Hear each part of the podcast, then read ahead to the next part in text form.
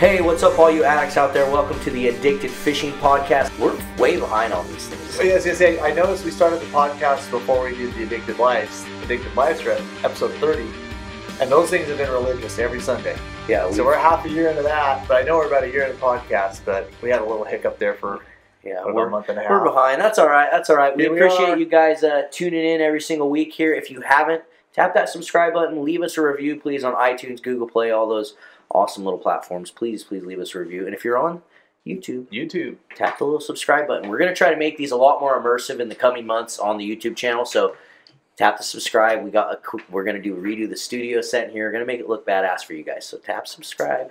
And Yep. who do we got here tonight, Cam? We've got Mr. Dave Shamp from the Hatchery You do a lot of different Coexist. things. So why don't you rattle it off? Introduce yourself to our viewership out there. So I'm here representing the Hatchery and Wild Coexist campaign that we just got started here about a month ago. We're excited to share the information with all your listeners out there. So thanks for the invitation to join you here this evening.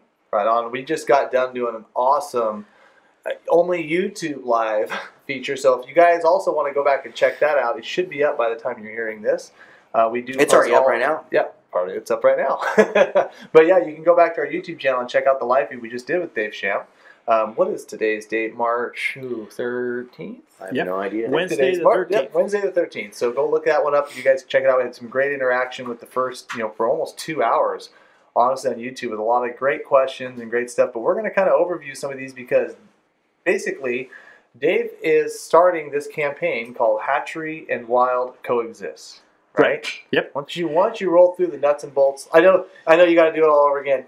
That's okay. One on one level. That's okay. Hopefully, I'll get it right this time. So, uh, Hatchery Wild Coexist is a campaign to highlight the importance of hatcheries. You know, they've gotten a bad rap over the course of the last 20 or 30 years, and we've been led to believe that hatcheries are actually bad for wild fish. And we're all about doing everything we can to protect and enhance our wild fisheries. Uh, so, we kind of bought into that. But at the same time, we've noticed with reduction and in, in some cases elimination of hatchery plants, we've not seen the promise rebound in wild fish numbers. So we've Fact. seen that. Those of us that are on the river every day, right? You guys see it out there guiding every day. You're waiting to see more wild fish returning. Hasn't happened. So recently, we actually worked with a couple of scientists who went back and reviewed some existing information and continued that study forward. And what they found is that removing hatchery fish had no impact on the abundance of wild fish, which is exactly what we've seen and what we know. So now there is science supporting our own observations. So it's time to change that narrative. Hatcheries are not bad for wild fish. And in fact, the science shows otherwise that hatchery fish are either good for wild fish or they have no quantifiable impact on wild fish numbers. So we need to change the narrative. Hatcheries are good, they are not the enemy, and we need to do everything we can to improve the funding for our hatcheries. We need to improve the management of our hatcheries, and most importantly, we need to make sure that we're planting the best hatchery fish possible. And that's where the broodstock programs come in. Boom, mic drop. well, I mean, so shoot. So first of all, before Yeah. we dive too deep into this, and if you're like your was mind's gonna say, like, crazy a and you yeah. want to know where you can find this information, will you hand me that thing right there? I will. I got to read this big giant thing here, and I'm gonna try to. It's www.hatchery-wild-coexist.com, or you could just go to Facebook and type in Hatchery and Wild Coexist, and you could click the link directly from the Facebook page because I'm sure they have it on there. Exactly. So if you're looking for more information right out the gate before we even dive deep into this podcast, go check it out. Yeah. And pretty much, guys, the reason why we've got Mr. Champ in here is, you know, as you guys Mister, I'm not that old. Sorry. Uh, the reason why we've got Dave Champ in here today representing this campaign is because, you know, we've had a lot of talk, um, you know, at our bashes. You know, I know a lot of the guys have gone to our seminars where we'll sit there and, you know, say, hey, you know, we're looking for the answer. You know, a lot of people that want to get engaged in helping out our fisheries, a lot of people who've seen fisheries and seen, you know, what was perceived as robust runs or even a fish run at all taken away from them. Um, you know, taken away from them for a lot of reasons, but a lot of them have been taken away because honestly, you know, there's entities that don't want to fight and don't and aren't, aren't held accountable, honestly, for those fish returning to the rivers. And basically, these wild fish groups and a lot of other situations have gone in and been removing those. In fact, actually, one of their one of their famous claims is one of the things that they were proud of was that they removed a million hatchery fish from the Washington waters. And I thought that meme was just striking because for the guys that want to go out and fish, and the guys that want to go out and have a fish to catch, we need those fish. Now, this program, however, going back to what I was talking about, where we started, where we're thinking about starting our own group, we were telling you guys, we were trying to work with it, we are trying to figure it out. You know, it takes a lot of work, and it takes a lot of stuff that honestly, Marlon, myself, and our guys, we just we just didn't know. So we were trying to look for the right answer. These guys launched this Hatchery and Wild campaign at the Sportsman Show, and in talking with these guys, like this is exactly what everybody wants. It's something that everybody needs to get behind. This puts more fish in the water, and it does it in a correct manner at a good rate of return, and it doesn't hurt our wild fish. And in fact, in some cases, it can actually help our wild fish. This is the answer, guys. This is the thing that we've been telling you about for years that we need you guys all to start to get behind. You know, I mean, I can't I can't stress it enough. It was funny because when we were going back through and trying to talk about a group, okay, we want to you know we want to get you know robust fisheries. We want to increase plants and uh, this this is how you do it. You increase plants with the, the right fish that are supposed to be in those river basins. You know, you're supposed you can you know if you're not hurting the wild fish, then you can add the hatchery fish and you can add hatchery fish to take and catch. So guess what? The more of those programs that go around the state and are implemented everywhere, that means less crowding on the very few strongholds of steelhead that we have left. So you know what? You got to expand this out.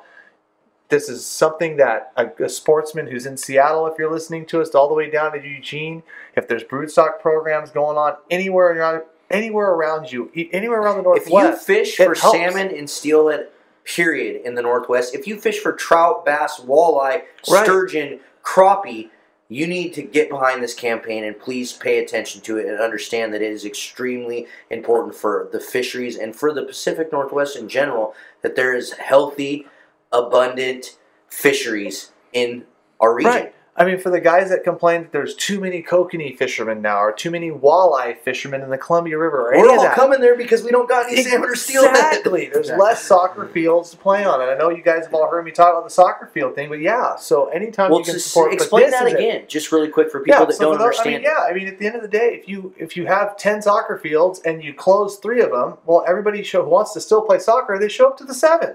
I mean, it just and that's why you see like the crowding, and that's why you see, you know, these situations. But if you have all ten soccer fields open and you open fifteen while you're at it, you're going to spread those guys out. You're going to get more people engaged in the sport.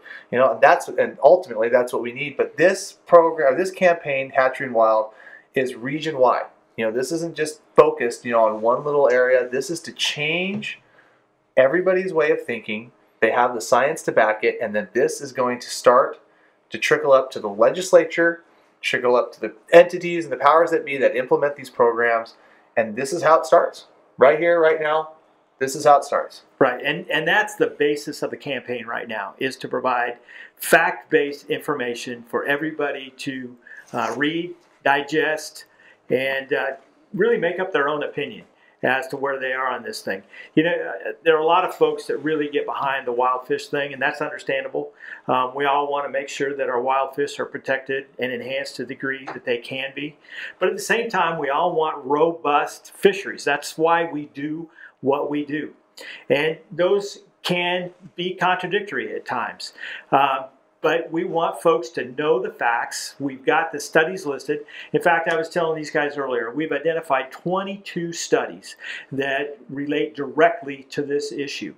And out of those 22 studies, 14 of them show that either hatchery fish are good for wild fish or that hatchery fish have no quantifiable impact on wild fish. So it's almost two to one, 14 to 8, that show hatchery fish are not a bad thing. But it's become so ingrained into our minds, into the decision makers' minds, that hatchery fish are bad. They've let our hatcheries go into disrepair. They've cut back funding. Look at how many rivers you guys fish that they used to plant 300,000, 500,000 fish, and now you're getting maybe 100,000 fish. Well, if that or none. or right, none. or none, and that's happened. It, it, for the sake of supposedly saving wild fish, they have eliminated complete hatchery programs uh, on the Clackamas River in Oregon. They destroyed a world-class summer steelhead fishery, trying to protect wild winter steelhead, and the, and the the outcome of eliminating that world-class fishery was absolutely no positive impact. Yeah, on those that, there was fish. actually a study None. that just was released two months ago that was only focused right on the clackamas and Yep. those summer fish, and that they had zero detrimental effect. Zero.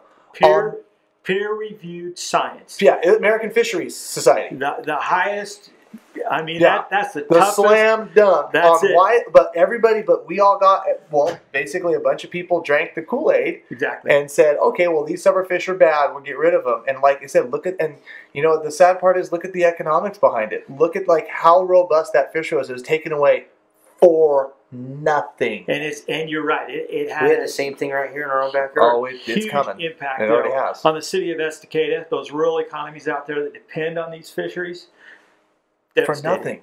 For Devastating. nothing. In And our local town right here, we used to have a, a, a fishing store that was amazing. It was like the coolest Yeah, little right. fishing Yeah, store in the world. And Yep. she literally supported her fishing store off of this river. Like there was hatchery fish in this Yeah. river. It was it.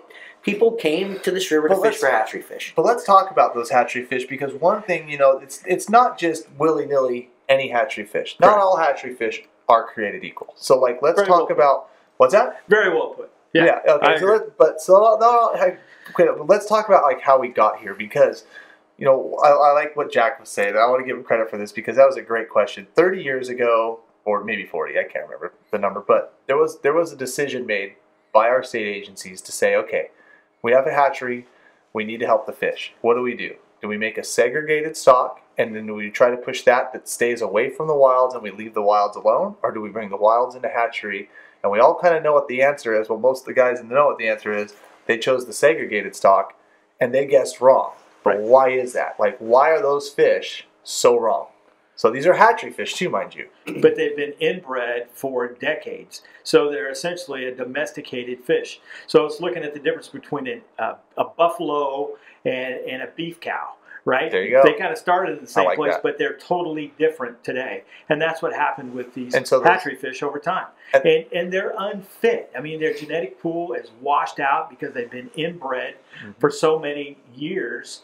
Um, and you can see that in the river, right? So, so you catch a wild fish and it's 12, 15 pounds. Hopefully, you're going to catch one of those 20 pounders, right? But the hatchery fish are all four, five, maybe a six pound dink. You can tell just by looking at them as soon as you hook them, you know what you've got a hold of uh, just merely by size. But what does that mean for the sportsman? Because you know you have those beef cows coming back now that they've been inbred, and and, and at the end of the day, you only can rear so many fish in a hatchery. Right. You know, for- for whatever reason, money, capacity, or because of what NMFS and NOAA they'll say you can put in this river. But the rate that those fish return, those Right. beef cows, is garbage, or it's getting worse Right. Yeah, maybe a 1% return at best. at best. And the broodstock programs that we're talking about, so uh, the integrated programs, um, they see a much higher rate of return. So you could plant 100,000 fish and you're going to get uh, 4 to 5% return as opposed to that 1% Which is four return. to five times more, and you know some, and some some, you, like you were talking earlier, yeah. it could be eight times. Yeah, so at the end of the day, if you only can put 150,000, now there's two things we're advocating for here too. Is that if you're only going to put 150,000 fish in a river, you want to sure do make sure they're good ones. But you know, maybe put 300,000 instead of 150, and then we're really talking. Yep. And Yep, there's no absolutely. and there's no detriment to that. So you have those hatchery fish. So we're talking broodstock now. So you're raising buffaloes. You're raising, you know, good genetically sound fit fish. You've brought two wild fish into hatchery. You've spawned them. All their eggs su- survived to whatever the release size you're going to have them be. In certain rivers, I think produce better if they're one size or another. Right. Right. But you clip them and then you put them out to sea and then they come back as hatchery fish. But we don't catch them all. So where does that go? You know, as far as those fish spawning in the gravel. If there's capacity in the river, which means if if the wild fish haven't take, taken up all the available spawning area, so if there's remaining areas available, those hatchery fish are likely to spawn naturally. They're just one generation away from being a wild fish. And one of the things that, that the anti hatchery fish will tell you is that you take two wild fish, you spawn them, you raise their uh, offspring in the hatchery, it changes their genetics. It makes them an inferior fish in, in the mind of, of the scientists. But if they come back and spawn naturally, in one generation they go back to the same genetics that they had had they not ever spent any time in a hatchery. And is that just because when you take two wild fish and you spawn them in the hatchery, you essentially get hundred percent egg to smolt to survival? Where in the wild you would see you see a you see a uh, Yeah, I'm, I'm curious about that cut. too. What you see what a makes of it an inferior genetically? What makes it they inferior all genetically? Survival of the fittest doesn't take place between the eggs and smolt. That's an interesting way to put it. And I've asked that question too. And the, the guys that know, the scientists and the guys that really get into this stuff, get into all these genetic triggers and things. They get into the minutia, and it's way over my head. But it has been shown time and time again that there is a genetic difference between a fish that's been raised in the natural environment and a fish that's been raised in a hatchery. Even though that only took six months, it has something to do with these triggers. You know, in a hatchery, they're getting a handful of food every four hours, right? In the wild, they've got to go out and search and find their own food.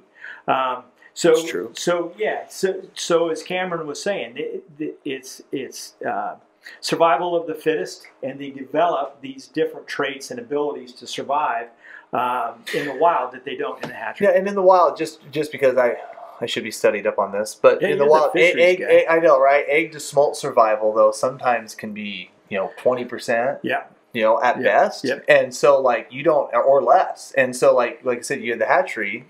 It's essentially, I mean, they have egg loss, and I get yeah, it, but it's not it's, it's not a full 100%, hundred percent, but yeah. it's pretty doggone close. Yeah.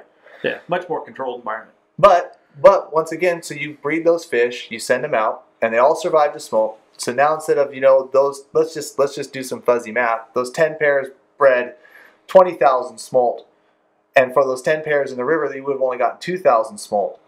But if those fish, those twenty thousand smolt come back, and those adults come back, and they spawn in the gravel, That's a good thing. doesn't matter. It's a good thing because then those fish that only produce two thousand, those ten pairs that only produce, you're going to get more of those pairs. And what did it cost you to produce those fish?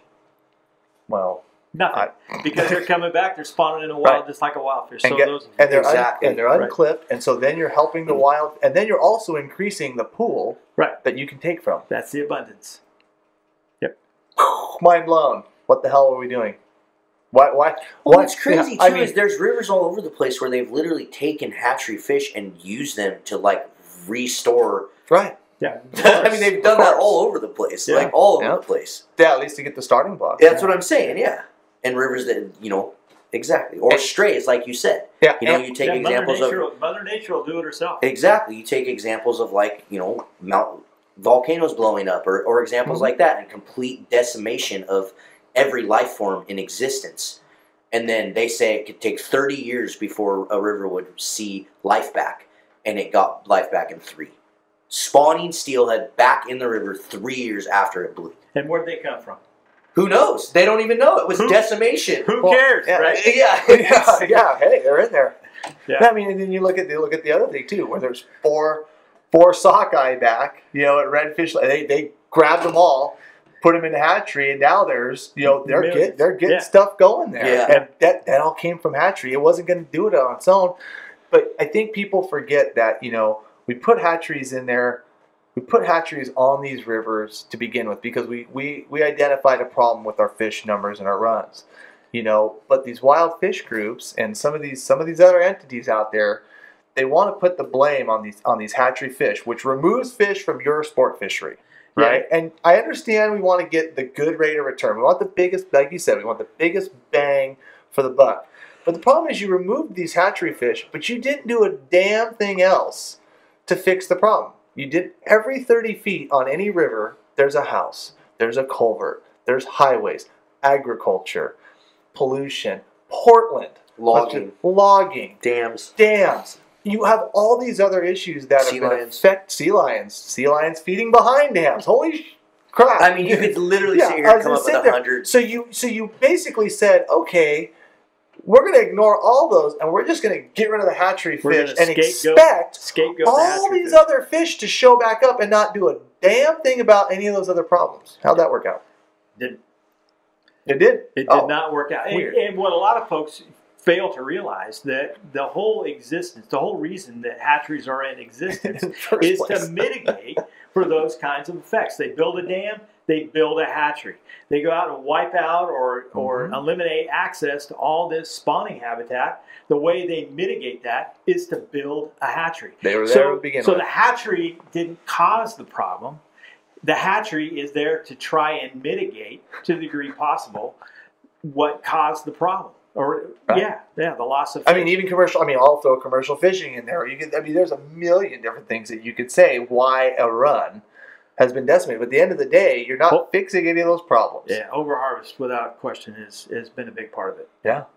And But I'm yet- not saying that's all been by commercial, but uh, No. a significant portion Yeah. has been. Yeah. Right. And I mean, like, oh, just it's it's so aggravating because there's an easy, seems like a pretty easy solution. So talk to me about you know for those guys that know like this broodstock thing. I know you guys have seen it on some of the addicted life stuff. You know, we're trying to push it out there. You know, we, we feel that this is this has definitely like been a campaign that we've been thinking about. You know, trying to do like something like this on our own for a while now. These guys have it down. These guys have the legislative proudness, if you will, that we'll never have. You know, I mean, the lobbying, everything on the federal side. But this campaign and this thing is, it's not, Broodstock's not new. Like, you guys, No. th- I, I say you guys I guys. was blown away when he told me Yeah. when we were filming that episode that it's been going on for 25 years. Yeah, Right. yeah, and it, and it, it was going on before then. So th- those are the permitted, state acknowledged Exactly. Yeah. programs that are. But the going on. blueprint's there. So tell me about those programs. I mean, how'd they start? I mean, like, what was the what was the idea behind it? I mean, you guys were seeing the hatchery fish not return worth a darn, and figured tried something new, and you used it on a decent population of wild fish Yeah. to start. Yeah, you know that that's an interesting question, and uh, we talked earlier a little bit about um, Jack Smith, who was really the guy that made the broodstock happen and made sure that it was successful on the Wilson River. And and I asked Jack, I said, so so what caused you to get involved with with the broodstock program? Where did this come from? It wasn't a bolt of lightning that hit you in the middle of the night. Where'd you come up with this? And uh, it actually started in British Columbia right? So they started doing these programs. Jack became aware of those, talked to his local fish biologist, and said, "Hey, how come we're not doing this here?" And the fish biologist kind of rolled his eyes, shrugged his shoulders, and said, "You know, I don't know. So let's see what we can do." So working together, we had a group of volunteers. Uh, we've had a long-standing funding program on the North Oregon coast. Uh, the North Coast Salmon and Steelhead Enhancement Fund, also known as the North Coast Rendezvous, has been in existence for about 35 years. And, uh, you know, some of the things were identified by the state agency was they needed facilities modified in order to be able to accommodate the broodstock program. Uh, changing piping, they needed to uh, put some partitions in uh, some of their ponds. There were some screening issues. A lot of things needed to happen in order to ensure that this program would be as successful as possible. So those local dollars, those dollars that had come from fishermen like you and me that had participated in this fundraising event all those years paid for that improvement in infrastructure. So we're paying through fees, but here we are taking our money saying this is important enough for us that we're going to invest these other dollars. And here we are 20 years later, and it's a hugely successful program. So we're talking about the Wilson River, of course, in the Tillamook area. Uh, subsequent to that, uh, the Nestucca River Mhm. was the next, and I think actually uh, the Siletz was one of the first uh, broodstock programs on the North Oregon coast, and it's really getting an injection now. There's a group of guides and anglers down there that have Mhm. really taken an interest in trying to improve uh, that program. Uh, we just had a fundraiser this last weekend, hugely successful. So I really look for good things to come out of the Siletz. And But- really quickly, all you I was addicts just out say, there, really like, quickly, this, Marlon or me? really quickly, all you addicts out there listening, we know that we have a no river name clause, and the reason we started the no river name clause was for one reason and one reason only. We we didn't want to be the guys that were out there promoting report chasing and heading to Yeah. rivers when you hear if bites hot, and so in the essence of the subjects that we're talking about when it comes to hatchery and wild coexist, it's very important that we're able to to talk about rivers. But it's not going to ever be in a manner where we're like the Siletz River's on fire. Go fish it. The broodstock are returning this week. Like we will never, ever, ever be a report-based platform ever. And anyone that doesn't like that, I'm sorry. Click. And, and I can tell you straight up, fishing hasn't been good on the North Oregon coast this year. Well, and regardless, but, this what is, we but this is this is also a, a subject matter that is so important that we feel like you know, yeah. I mean, you're right. Everything is in a downturned downturned year. Right. Um, you know, there's you know, there's a bunch of reasons for that, but even then, like you know, even in that downturn year, there's still rivers that some of these rivers are broodstock rivers that, that are a little, they're definitely more successful Right. than some of the other rivers because they have a good rate of returning broodstock. Then they also have some healthy wild fish too. But even within the whole down year thing, these are still the shining stars. Well, I think it comes down to that. And the conditions suck this year. Yeah, well, it comes down to the man- to the management philosophy. You know, I think currently state agencies are planning the number of fish based on how much money they have available or how much money they're willing to spend on hatcheries. They- They're not managing for abundance. So when we have a down year, like we're experiencing the last couple of years, and in particular this year, we're not going to see a good return because everything's working against those fish. But if we were managing for abundance, mm-hmm. so we were we were managing for those down years to make sure that we had a good, healthy, strong return when all the factors are working against the fish.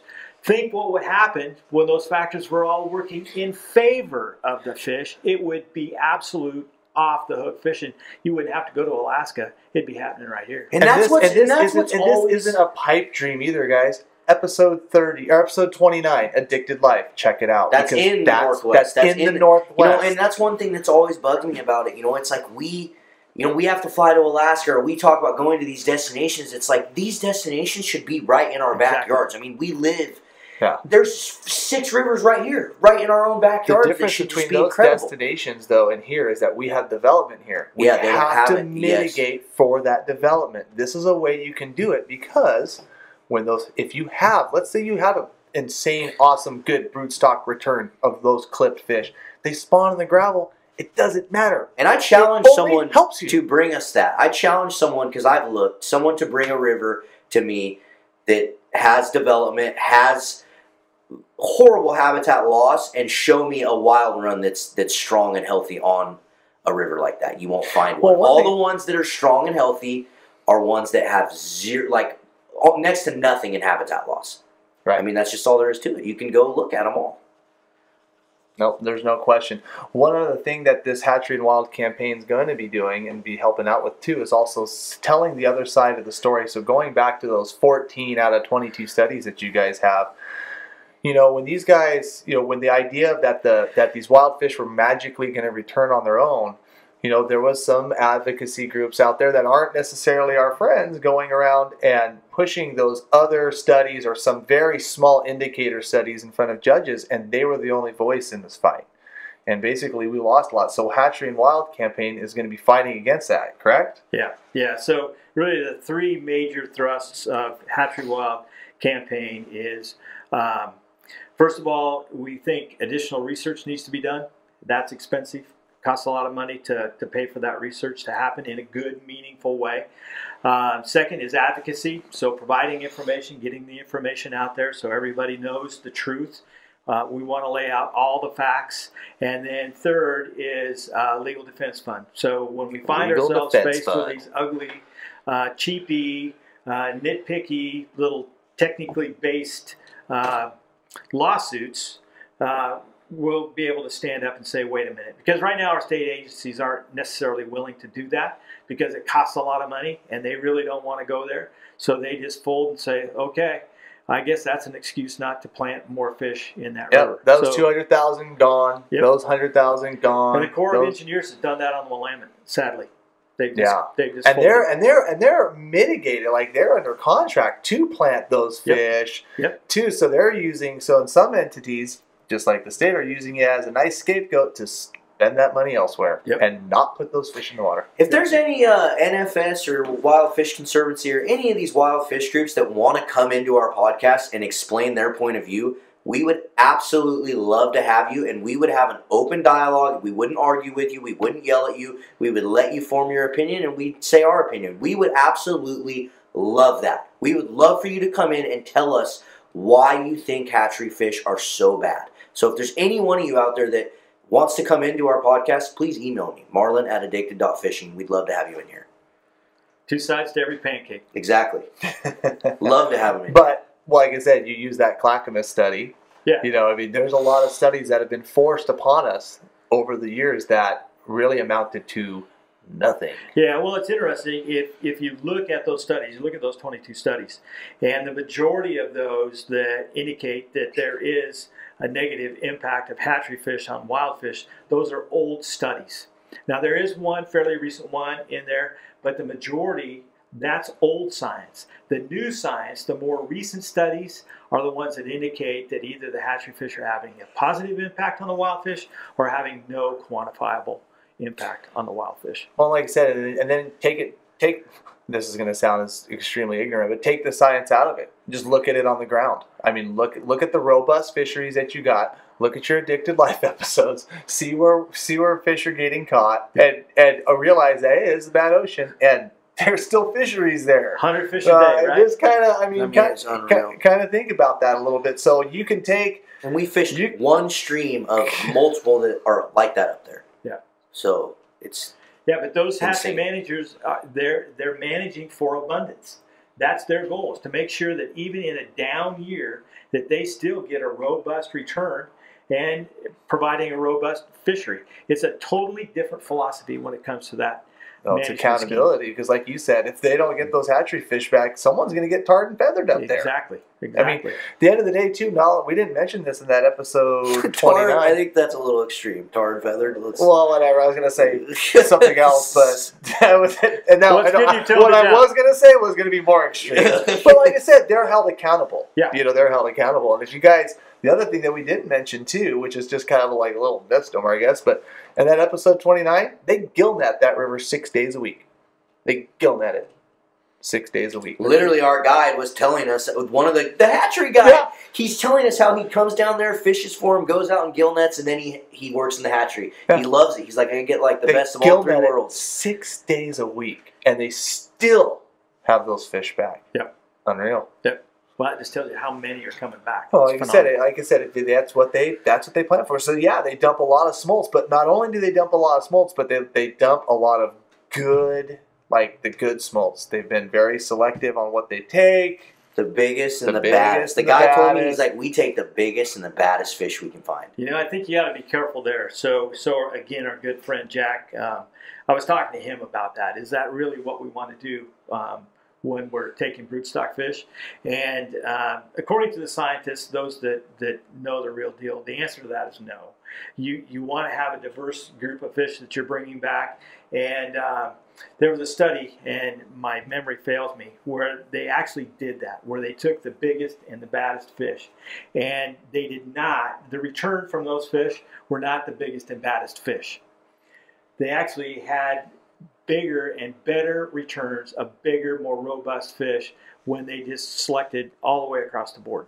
Well, So what are they like I said, doing- does- how are they doing How are on the they doing that up there? Because they've been doing it for 20 years, or a long time, as far as my understanding. I'm not familiar with what the tribes are doing, but Right. in, in all the broodstock programs uh, that are happening on the Oregon, on the North Oregon coast, uh, they they take them all. And like I said, without getting into the weeds too, like I'm not a geneticist. I can so- understand. I can understand. Okay, we don't want to just have, hey, let the fish fend for themselves and let's see what the hell happens without removing any development.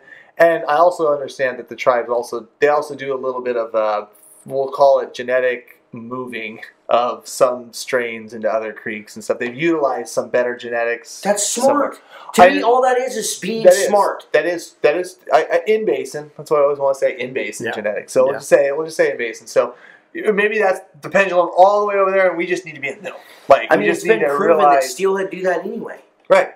Well, I mean, absolutely. they, they pit tag them and they'll, they'll they'll swim 20 miles up one river, turn back around, and go up another river. Right. Yeah.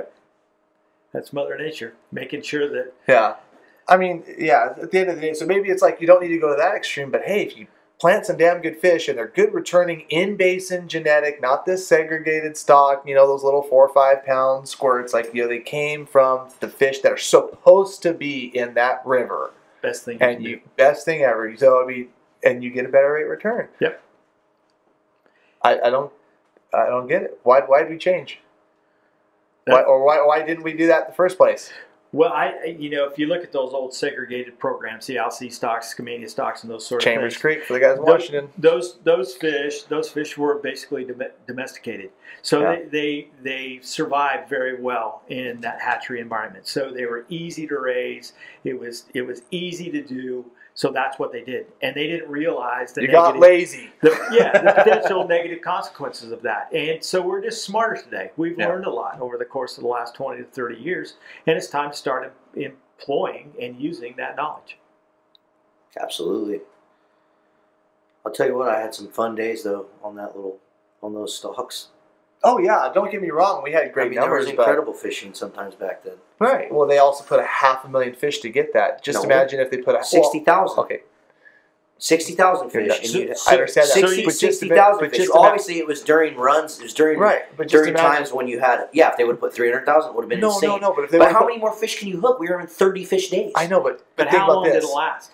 It didn't. No, I mean you had a month. Two weeks, maybe? Yeah, a month, it's maybe. with? Yeah. And that's the other thing. Yeah. And just imagine if it was instead of sixty thousand was hatchery, just imagine if it was sixty thousand of a brood stock. Oh, I that know, was yeah. returning at four percent and not one percent. And It's spread out over a four month period Right. of time. That's one thing I thought was really interesting. Jack was saying, you know, talking about like early returning fish, and the way you get early returning fish is you just make a big damn run. Yep. You And, know, they'll because just, the and they'll science, just naturally disperse. yeah. Yep.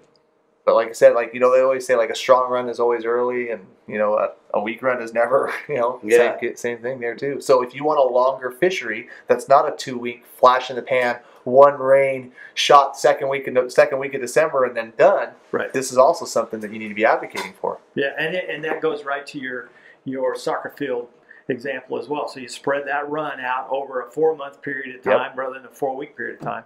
You know, it's just more opportunity for folks, and it, it spreads them out on the river. So it's it's good for all of us. Good for the fish and, and good for the fishing. Ugh.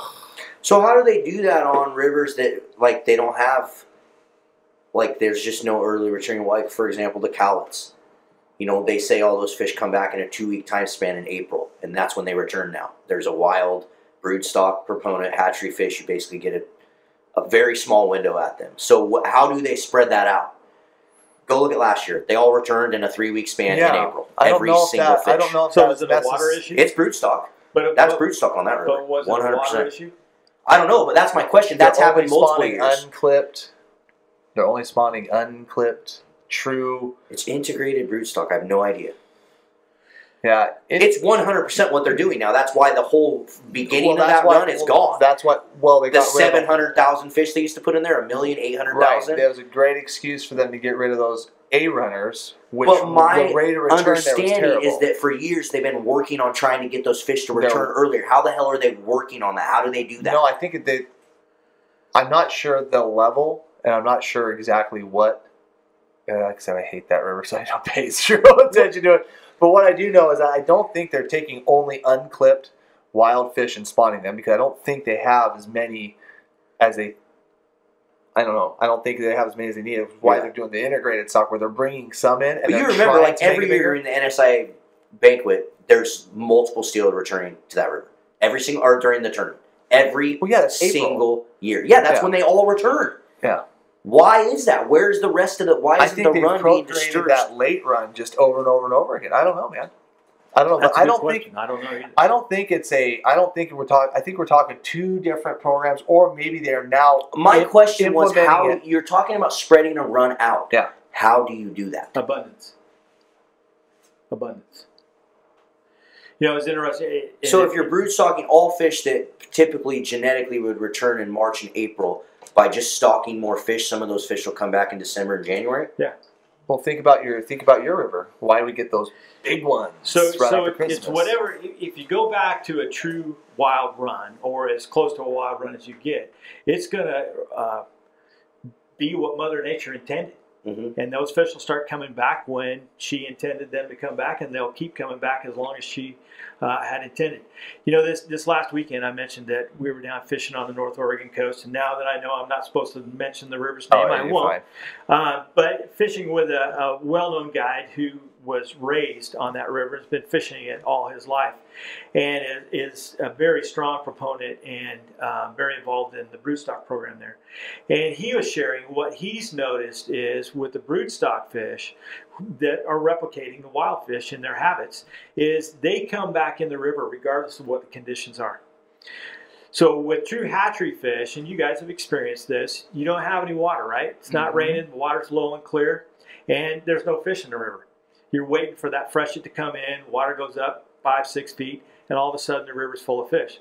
Well, with the broodstock program, they tend to come in regardless of what those river conditions are. Now, they may slow their progression up the river. They may not come up as fast, but they still come. I was gonna say, could that have anything to do with like you know all hatcheries or vast majority of them have to use like a type of feeder creek, like a soning creek, basically, right?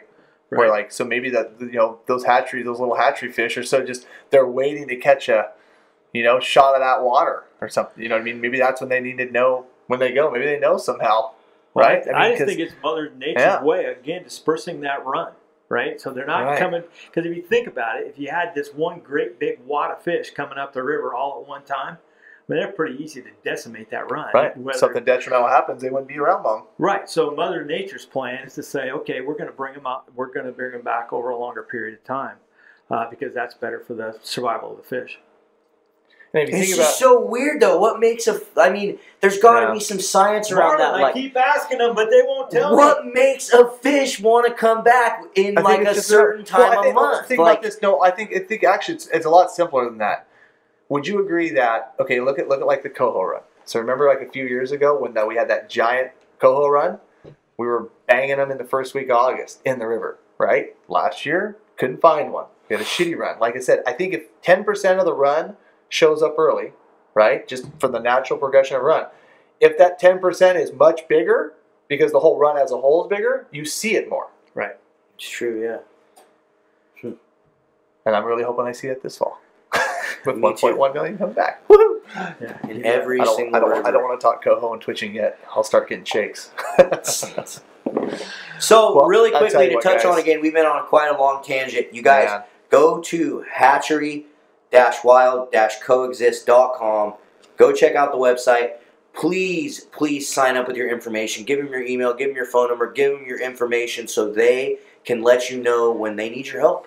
When they need when they need to call on the addicts or call on just the sport anglers in general and need assistance in some issue, they got to have your contact info. They got to be able to get a hold of you. So go give them your information and get involved in this campaign and help us be part of the future, honestly. Be Great. part of the future of what the Pacific Northwest should be. Yeah, absolutely. So as that new information becomes available, new studies come up, uh, we'll share that information freely. So our goal, again, is to make sure that people have the best available information out there, uh, and it's up to date information.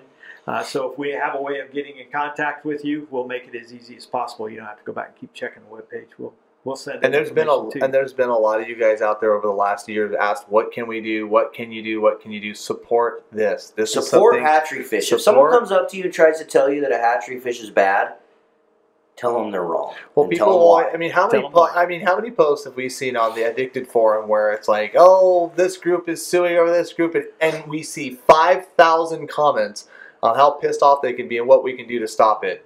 This is going to be a campaign that is going to build a war chest to be able to help stop and start putting, start reining this in, start reining this in a little bit. No Yep. question. And you guys have, the, and you guys are also pushing the economics of this to the legislature and to a lot of other entities that need to listen and that are going to be listening, exactly. which is huge. You guys are spot on. Yep, I'm excited. This is something I know we're going to get behind. You're going to, you guys out there, you're going to hear us.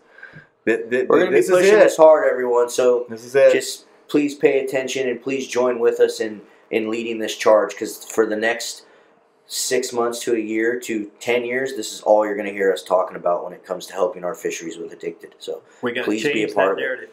This is for you. This is for the next generation and the generations after. exactly Blueprint set. Now we just got to push it out there. You We're guys on got it. You did it. Congrats. Thanks. Appreciate the opportunity to share with your your many many listeners. awesome. All Looking righty, well, to the future. Thanks so Yes. much, everyone that tuned in. We appreciate you joining us for these podcasts. As always, Thank please, Shamp. please tap the subscribe button. Tap that YouTube subscribe button if you're watching on YouTube. Leave us a review. Comment. Comment below on this video and share this one out there. This is a big one for us. We really want to get this information out to as many people as possible. I felt like there was a lot of amazing information in this podcast. So share this. Please, please, please share this out there. Get it to as many people as possible.